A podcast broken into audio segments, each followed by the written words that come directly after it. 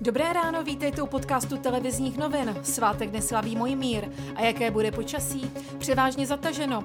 Nejvyšší teploty minus 7 až minus 3 stupně, na horách kolem minus 6 stupňů Celzia.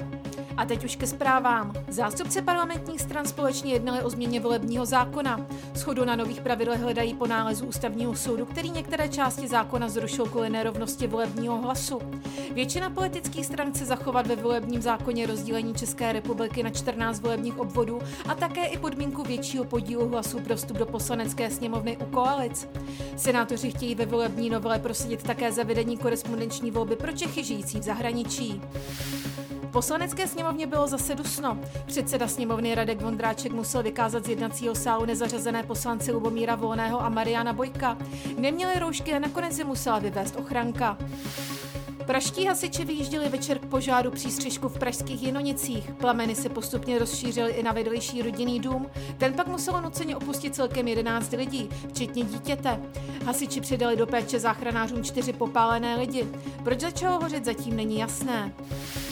Ústřední krizový štáb dnes projedná podmínky pro testování a návrat dětí do škol. Prioritu by podle vlády měl mít návrat studentů maturitních ročníků a devátých tříd. Štáb by měl projednat, jak by se mohl do testování zapojit integrovaný záchranný systém a kraje. Důležitý je výběr testů a poté potřeba je nakoupit a musí se zajistit jejich skladování a distribuce. Nutné je znát také přesný postup použití a frekvenci testování.